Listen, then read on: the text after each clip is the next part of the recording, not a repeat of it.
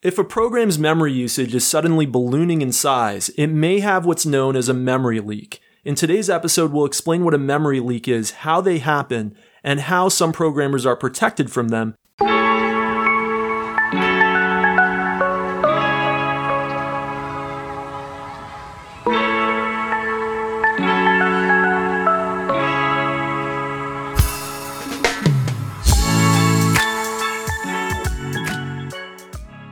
Welcome to Kopec Explains Software, the podcast where we make computing intelligible. This is a follow up to our last episode. We're talking about memory and memory leaks. So, what's happening in the software when there's a memory leak? A memory leak occurs when some memory is allocated, and it could be for anything. It could be for a picture, it could be for some internal data structure, it could be for some text, it really doesn't matter.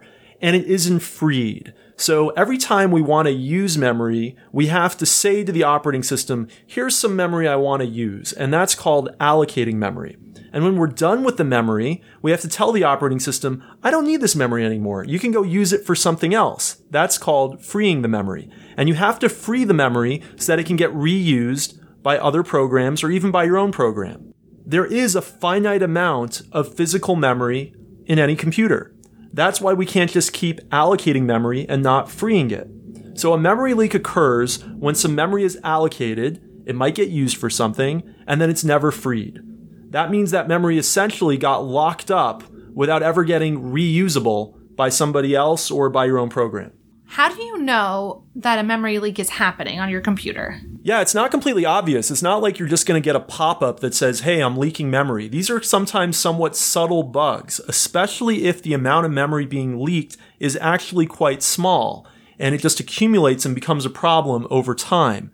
So the way you're going to see this is in the task manager in Windows or the activity monitor on Mac OS. These programs are ways for you to observe the memory usage, CPU usage, network usage, disk usage of the programs that are currently running.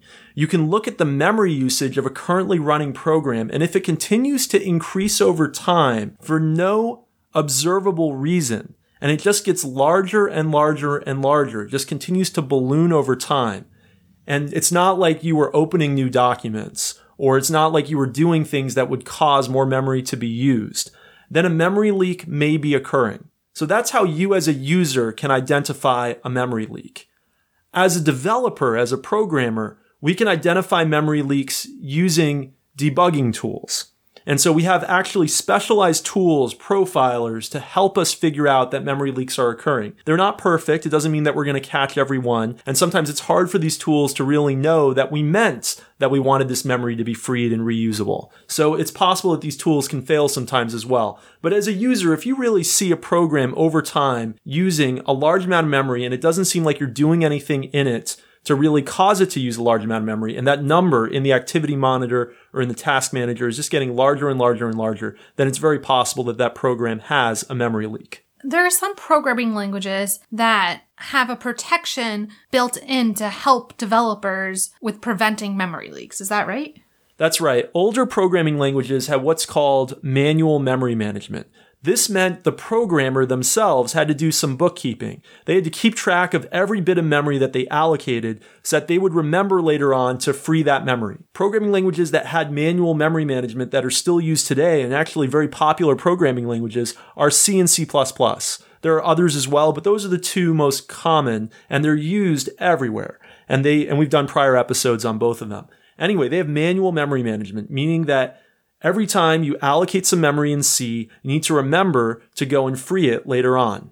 However, most modern programming languages use what's called garbage collection. In garbage collection, you still allocate the memory, but you don't have to worry about freeing it. It's all done behind the scenes transparently for you. There's a runtime mechanism implemented at the programming language level that keeps track. It's a runtime that keeps track of how much memory has been allocated, what objects are using that memory, and then when those objects are no longer needed, that memory is automatically freed. So this eliminates a whole class of programmer errors. It eliminates a whole class of programmer errors caused by a programmer who wasn't doing the right bookkeeping. They weren't remembering, oh, I allocated that memory. I actually need to free it later on. So programmers generally find using a programming language with garbage collection very convenient compared to having to do manual memory management. The downside is they don't get as fine grained control over the usage of memory. So it might be up to the programming language runtime when that memory gets deallocated. And if it gets deallocated at an inopportune time, it can actually cause a performance problem. So programmers who are performance freaks or are writing programs that just really need to be very high performance sometimes prefer manually memory managed languages. How does protected memory and memory leak connect? Yeah, last week, and I'll put a link to it in the show notes, we talked about memory protection, which is the idea that one program's memory space is separated from another program's memory space and they can't affect one another. If you have a memory leak, and it's in a userland program, then in a modern operating system with memory protection, it should only be that program that's ballooning. And that memory leak is never going to cause the program's memory space to get so large that it gone, it went past the end of where it should be and started invading the memory space of another program. So if a program has a memory leak in a modern operating system, when it gets terminated either naturally or forcefully, then it will not actually cause the system to come down and hopefully all of that leaked memory will go away and, and won't in any way affect any of the other programs that are running.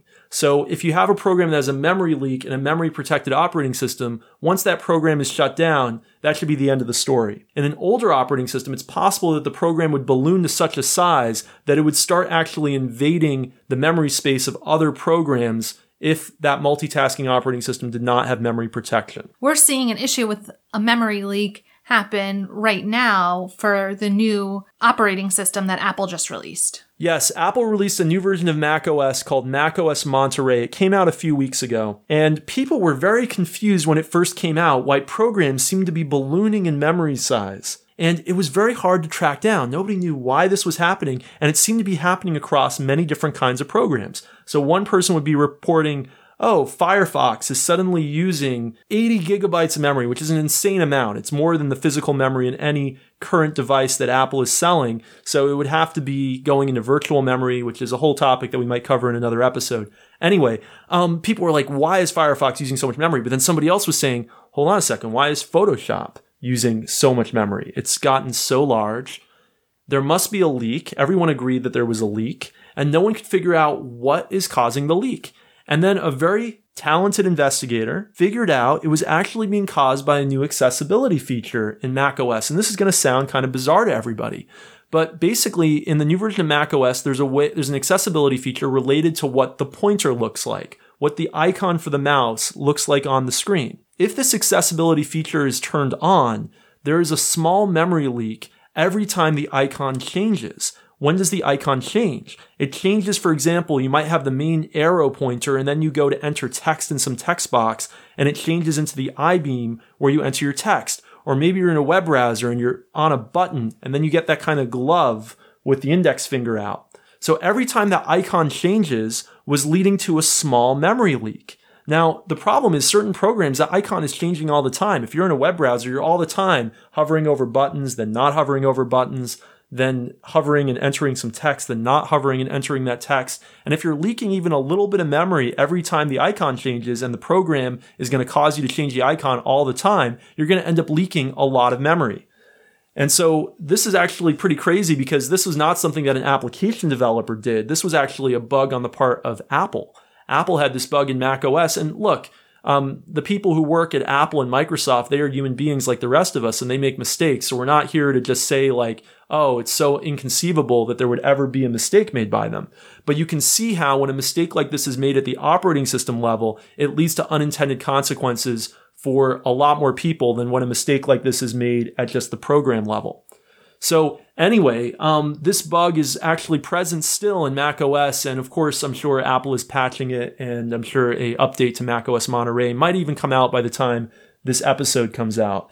But it's pretty crazy to see these bugs in the real world and how much they really affect people. There were people saying, uh, actually, right when Monterey came out, so did some new laptops from Apple. And there were people posting on forums saying, you know what, I'm going to return the laptop because I don't think it has enough memory. they were they kept they were getting out of memory errors and they were like wow i should have bought a laptop with more memory and they were actually i know actually a couple people who i've who i know through online who went and returned their laptops and went and bought laptops with more memory because they thought oh you know my programs keep running out of memory i guess i didn't buy a computer with a high enough capacity. So these these errors have really real world um, consequences. They're much more common though in individual programs. So yeah, you know this was a special case recently that happened in Mac OS. But it's much more common that that programs will have memory leaks, and actually, this is a very common type of programmer error. Um, I've made the mistake myself in a couple programs uh, where I've had significant memory leaks. So these happen all the time. Um, the good news is because of, thanks to memory protection, they tend to only affect one program at a time, and we can always just quit the program and reclaim the memory. But uh, unfortunately, when they happen like they happen in macOS Monterey, then they really affect everybody. And we should also say there's really nothing you as the user can do to protect yourself from these memory leaks.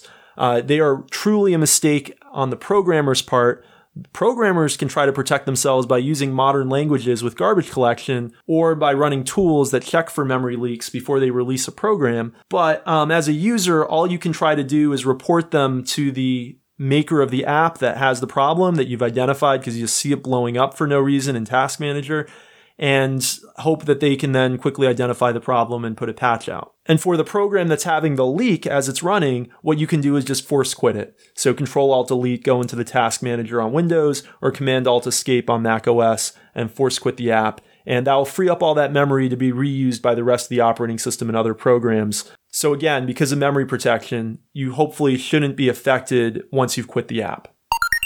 Thanks for listening to us this week. Rebecca, how can people get in touch with us on Twitter? We're at Kopec Explains, K O P E C E X P L A I N S. Thanks for listening, and we'll see you next week. Bye.